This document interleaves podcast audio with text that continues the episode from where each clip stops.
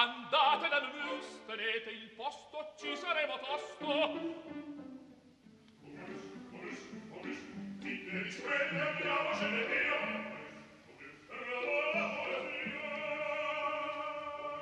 Momus, il caffè dell'opera. 11.21, buongiorno, benvenuti all'ascolto del programma di Lucia Rosei che oggi cura anche la regia e Laura Zanacchi, Mauro Tonini responsabile tecnico, buongiorno da Sandro Cappelletto. Oggi Momus sarà dedicato a un grande maestro, un uomo che abbiamo incontrato mille volte eh, quando si annunciano dei dischi, quando si parla con così, dei cantanti o degli studiosi che hanno vissuto un periodo di qualche tempo fa, e cioè il nome di Tullio Serafin. Tullio Serafin muore nel 1968, dunque 50 anni fa, è vissuto molto a lungo, era nato il primo settembre del 1878 a Rottanova di Cavarzare, provincia di eh, Venezia. È un direttore d'orchestra che ha, eh, pensate, l'immensità e la lunghezza della sua carriera, che ha suonato in orchestra con Arturo Toscanini, che eh, ha diretto Enrico Caruso e Luciano Pavarotti, pass- passando per signori che si chiamano Maria Callas e Giuseppe eh, Di Stefano. Uno sterminato repertorio, c'è un comitato per le celebrazioni dei 50 anni dalla morte che vede a, a, parte l'emissione di una medaglia commemorativa della Presidenza della Repubblica Italiana, in prima fila i tre teatri eh, ai quali lui eh, è stato maggiormente legato, e cioè il Teatro La Scala, il Metropolitan di New York e il Teatro dell'Opera di Roma, assieme a tante altre importanti istituzioni liriche e sinfoniche del nostro paese. Avremo nostro ospite Maurizio Arena, il maestro Maurizio Arena, direttore d'orchestra, che tante volte, in tante occasioni, è stato vicino a Tullio eh, Serafini. Naturalmente nel grandissimo mare, nell'oceano delle sue registrazioni e incisioni eh, è stato difficile seguire, tracciare assieme a Lucia Rosei una, eh, una, rotta. Abbiamo cercato di privilegiare i momenti della sua concertazione, i momenti dello strumentale, i momenti in cui la sua idea di fare teatro attraverso la musica, il canto la parola emergesse con maggiore precisione. Quindi una scelta per forza di cose limitate e nello stesso tempo un invito a riscoprire la grandezza ragionata, pensata, molto colta di Tullio Serafin. E abbiamo scelto come primo ascolto l'inizio del terzo atto dell'Otello, l'atto vero della pazzia in cui Otello poi nell'atto quarto si arriva alle conclusioni che conosciamo, lui strangola Desdemona e si uccide, ma nell'atto terzo fa delle cose che sgomentano tutti, eppure l'atto terzo inizia con grande calma.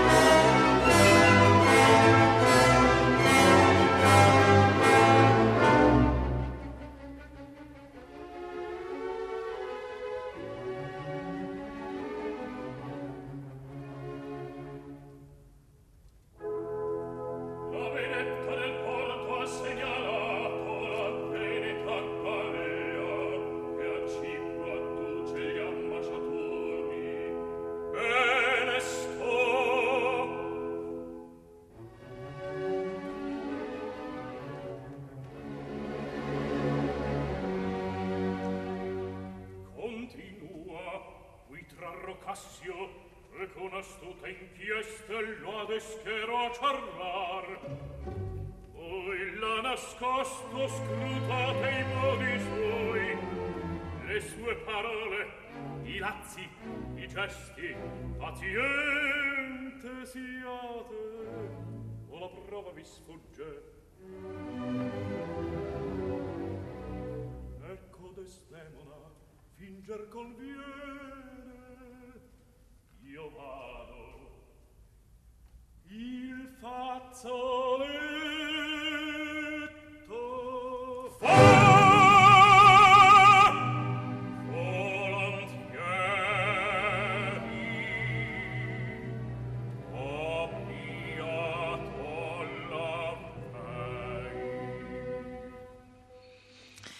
situazione pubblica, l'arrivo della galea veneziana, arriva il potere a Cipro e la situazione privata, ormai Otello è convinto del tradimento di Desdemona. C'è un momento meraviglioso quando Iago ricorda eh, Iago Tito Gobbi, Otello John Vickers in un'incisione del 1960 all'Opera di Roma con Leonie Risanek, Desdemona, Iago ricorda il fazzoletto e c'è questa impennata, questo grido di Otello, va!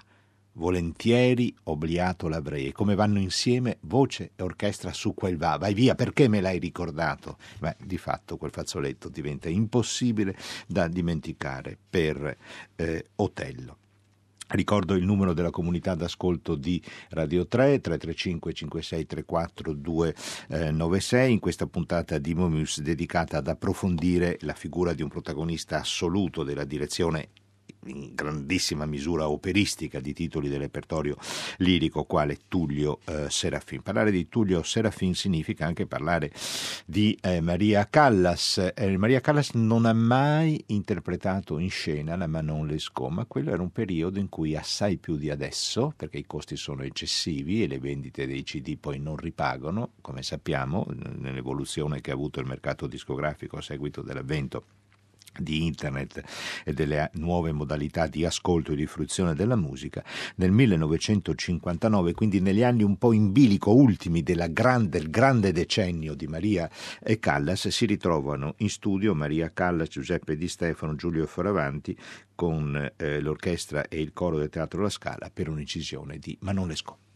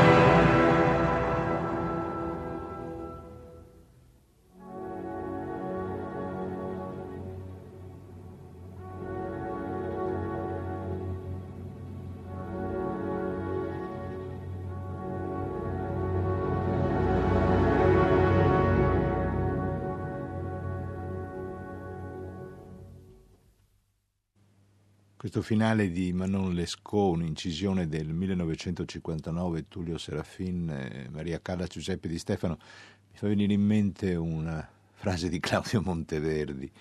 Qual è il tempo giusto di un'esecuzione? E Monteverdi rispose, così dicono le fonti, è il tempo dell'anima, perché qui, questa, questa, c'è questa palpitazione, questa inesorabile palpitazione di morte di Manon.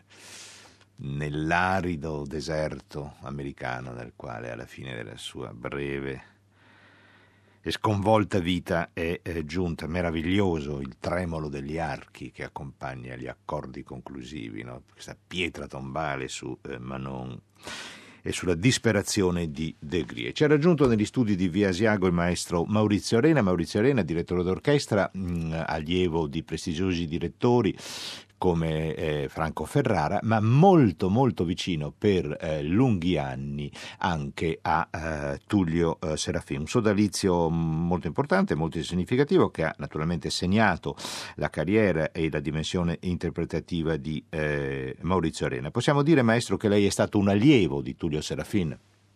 Allievo forse una parola più grossa, sono stato accanto a Serafin e ho acquistato quello lì che è la religione della concertazione operistica. Dal 1955 in avanti a Palermo ho conosciuto Serafin, costruttore di esecuzioni teatrali operistiche straordinario, concertatore, concertatore. Ecco, allora la prima domanda è proprio su questo aspetto. E sappiamo quanto sia stato intenso il rapporto Arturo Toscanini-Tullio Serafin. C'è stato, come dire, un, un, lascito, un'eredità, un passaggio di testimone? C'era questa intenzione in Toscanini verso Serafin o no? Ne avete mai parlato? Credo proprio di sì, in quanto c'era il culto del lavoro di sala, dello studio con i cantanti, della parola fecondata dal suono.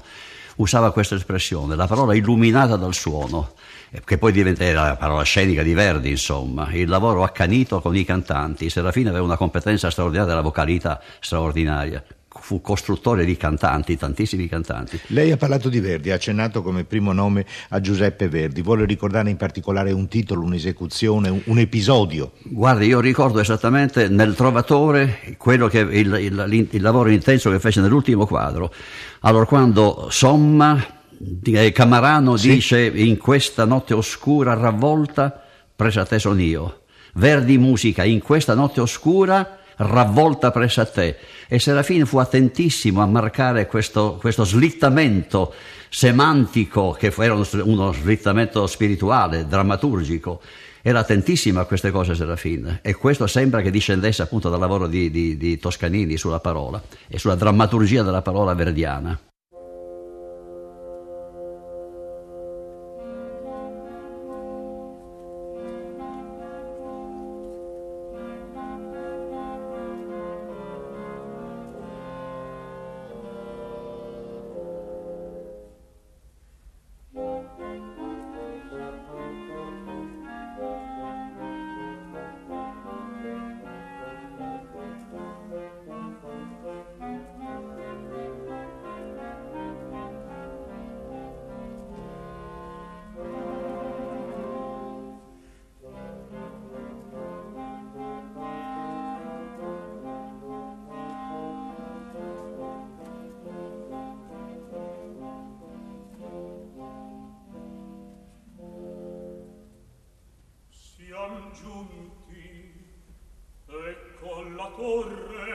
dove di stato gemono i prigionieri. Ah, l'infelice ivi fu tratto. Vanne, lascia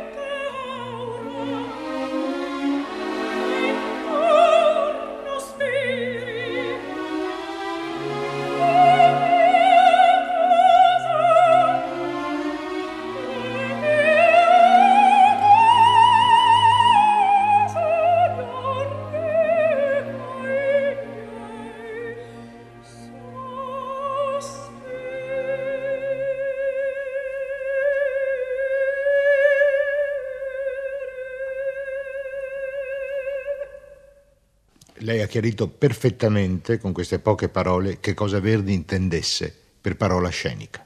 Beh, era la parola che illuminava una situazione tra- teatrale, drammaturgica, attraverso la fecondazione della parola, de- de- del suono. Guardi, basterebbe un, un, solo esempio. Prendi questa immagine, il finale del, della, della, Traviata. Sì. Quei due La bemolle sono già un testamento dal punto di vista drammaturgico, ma è un melos che contiene addirittura questa indicazione. Sono due La bemolle.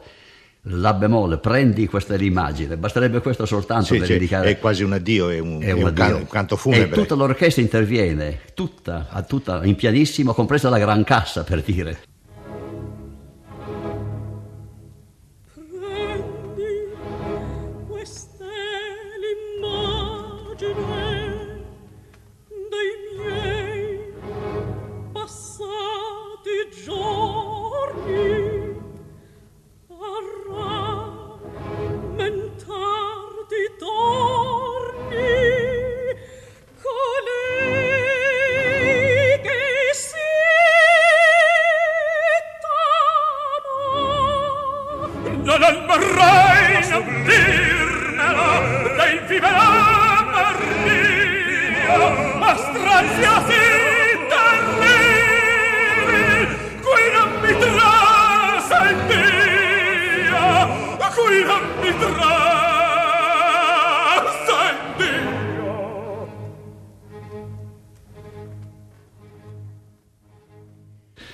Queste competenze da dove venivano a Serafine? In, la mia domanda ha eh, questa intenzione. C'era eh, una parte dello studio per un direttore d'orchestra, per un maestro concertatore, come lei ha ricordato, che riguardava proprio questo aspetto così fondamentale per creare una tensione in palcoscenico? È venuto dallo studio, è venuto dalla grande pratica, è venuto da una tradizione italiana? L'uno e l'altra cosa, intanto lo studio, della, era accanito lo studio di Serafino sulla partitura. La conoscenza della partitura è una conoscenza intus et incute veramente, profondissima, della parola innanzitutto e poi dello strumentale, della tonalità. Il culto della tonalità veramente perseguito, il va pensieri fa diesis maggiore, ci spiegava cosa fosse questa tonalità. Questo, questa, questo, slancio, questa tensione del fa diesis maggiore e Serafino era profondissimo da questo punto di vista. Lei ha parlato di Verdi, abbiamo parlato di Verdi, ma naturalmente nello sterminato repertorio di eh, Serafin 243 titoli, 243 titoli, questo di, dicono le biografie, eh, e mh, mm, sono presenti tutti gli operisti italiani. Questa tensione drammatica che è verdiana, che cosa diventa di fronte al canto belliniano, ad esempio, così diverso? Parte da lì il meloso belliniano feconda il, tutto quello che viene dopo. La melodia belliniana, che è unica e irripetibile, non c'è una struttura più straordinaria per purezza della melodia e della didascalia che accompagna la melodia belliniana. Puritani, Serafino era straordinariamente attento alla didascalia. Puritani, declamato con tutto lo slancio di un core innocente e contento nel Fa maggiore di Elvira.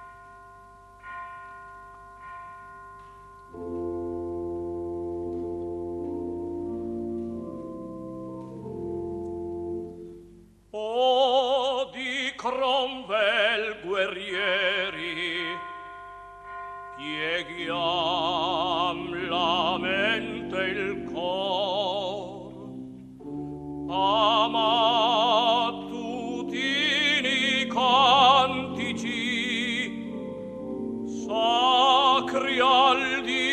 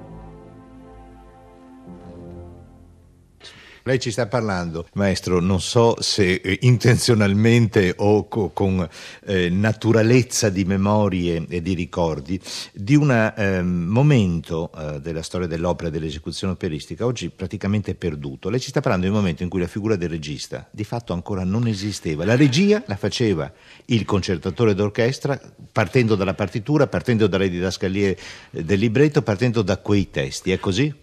Ma la didascalia non era un fatto esteriore, didascalico, sterile. La didascalia corrispondeva ad una tonalità. Quando mi nella, nella prima aria, eh, ma quando viene lo gelo, se sito si alza. Non è che si alza perché è indicato che si deve alzare, perché irrompe, irrompe questo, questa epifania del sol maggiore. La didascalia corrispondeva esattamente ad una esigenza musicale, era sposata intrinseca, intrinsecamente con la tonalità, con la situazione musicale. E allora Serafin, che precedeva tutta, io non ho mai visto Serafin lasciare una prova di scena, è sempre in piedi, non si è mai seduto, non ho mai visto Serafin seduto.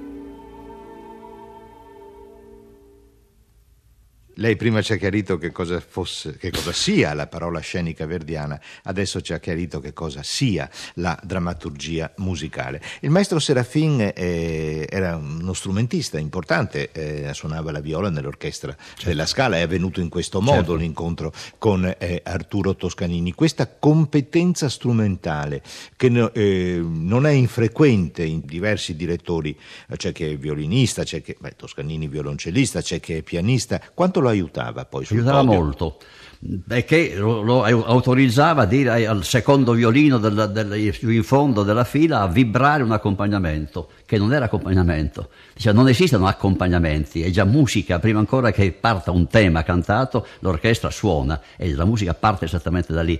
Gli accompagnamenti del Bellini, un do, mi lamido per esempio, questi senti accordali vanno vibrati e Serafini insisteva moltissimo affinché ci fosse, e sapeva che si poteva fare sapeva che si poteva vibrare tutto anche un suono apparentemente sterile così andava vibrato e questo era il, il, portato della sua competenza archistica.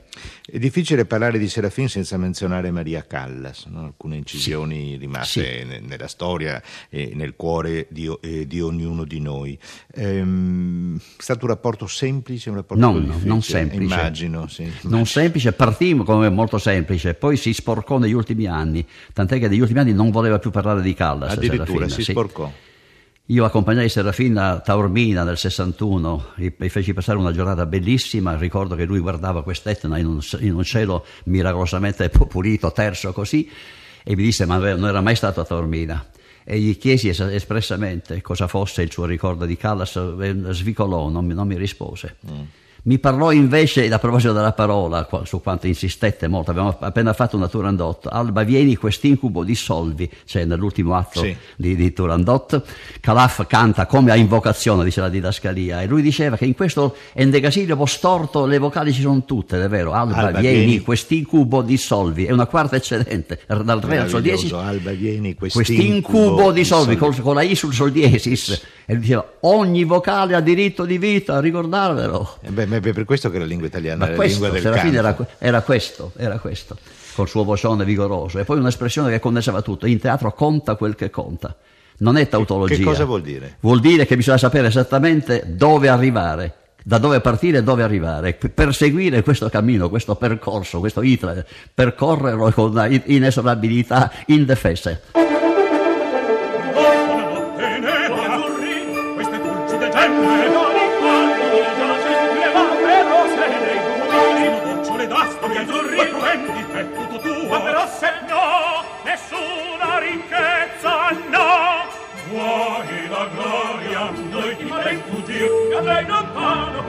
stelle verso imperi favolosi. Così, Alvaro, Alvaro, Alvaro,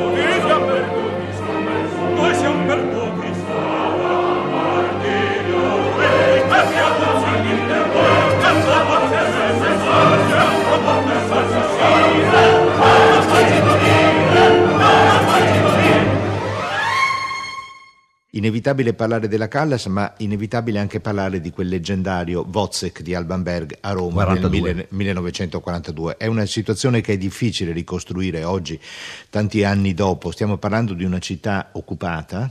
Mussolini Stiamo parlando del fascismo, stiamo parlando del paese in guerra, stiamo parlando di una partitura di Alban Berg che era considerato assieme a Arnold Schoenberg, a, Anton Weber e a tanti altri purtroppo eh, compositori e non soltanto compositori, artisti tedeschi, un musicista degenerato, quindi la sua musica era proibita in Germania. Nell'Italia, paese catastroficamente alleato alla Germania nazista in quegli anni, però va in scena in prima il Wozzeck in versione italiana. Lobby con Tito Gobbi protagonista e sul podio in italiano. In italiano certo in versione italiana e sul podio c'è Tullio Serafin.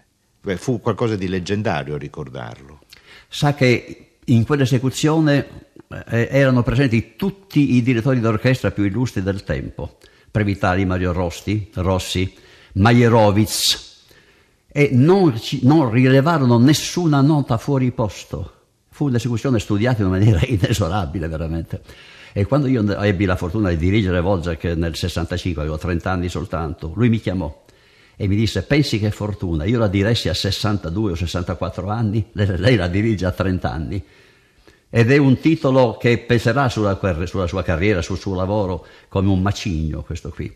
Perché, Perché non dimentichi che il Wozzeck è l'ultima opera intesa in senso autentico del termine. Dal punto di vista formale corrisponde alla Turandot siamo in quegli anni. Il mi bemoll minore della, della morte di Liu è il finale, il sol minore della, della preghiera della Bibbia di Maria di Wozzeck. Si conclude una parabola operistica. Dopo si parlerà di altra cosa, di teatro con musica. Il Melos si conclude con, queste, con, queste due, con questi due titoli, uno in area italiana e uno in area europea.